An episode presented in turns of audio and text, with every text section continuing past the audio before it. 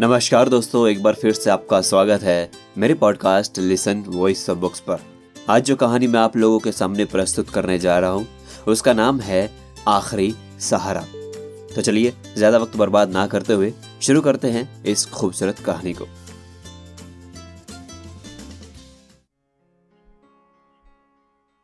एक राजा था, उसका कोई पुत्र नहीं था। राजा बहुत दिनों से पुत्र की प्राप्ति के लिए आशा लगाए बैठा था। लेकिन पुत्र की प्राप्ति नहीं हुई। उसके सलाहकारों ने तांत्रिकों से सहयोग लेने को कहा। तांत्रिकों की तरफ़ से राजा को सुझाव मिला कि यदि किसी बच्चे की बलि दे दी जाए तो राजा को पुत्र की प्राप्ति हो सकती है। राजा ने राज्य में ढिंडोरा पिटवाया कि जो अपना बच्चा बलि चढ़ाने के लिए राजा को देगा, उसे राजा की तरफ़ से बहुत सारा धन दिया जाएगा।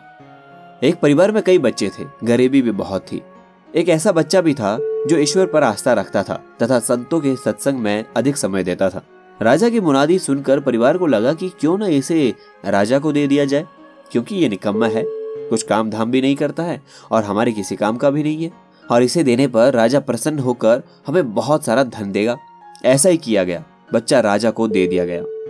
राजा ने बच्चे के बदले उसके परिवार को काफ़ी धन दिया। राजा के तांत्रिकों द्वारा बच्चे की बलि देने की तैयारी हो गई। राजा को भी बुला लिया गया। बच्चे से पूछा गया कि तुम्हारी आखिरी इच्छा क्या है?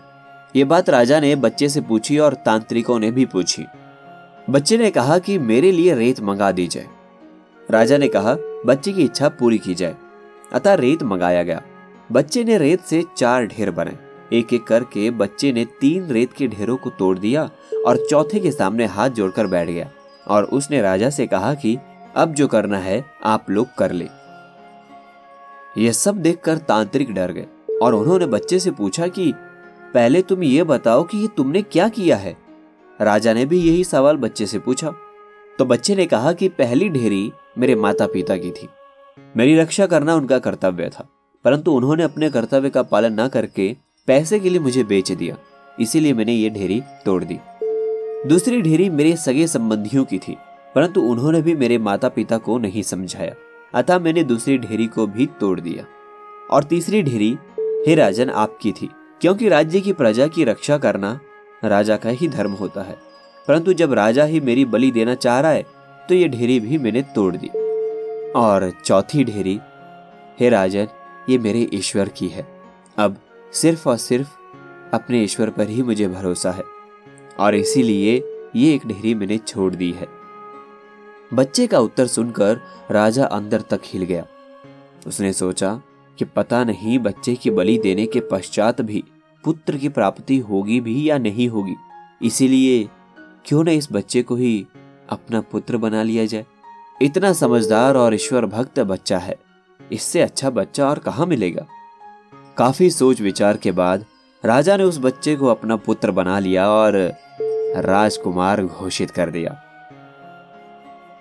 तो दोस्तों, ये थी कहानी आखिरी सहारा। जो व्यक्ति ईश्वर पर विश्वास रखते हैं, उनका कोई बाल भी बाका नहीं कर सकता।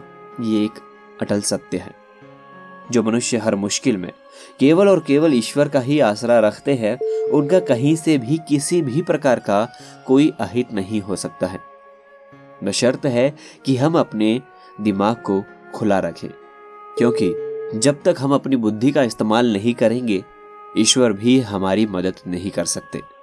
हम ईश्वर के भरोसे बैठे हैं, पर क्या पता ईश्वर हमारे भरोसे बैठा हो कि कब ये हाथ पैर चलाए और मैं इसकी मदद करूँ।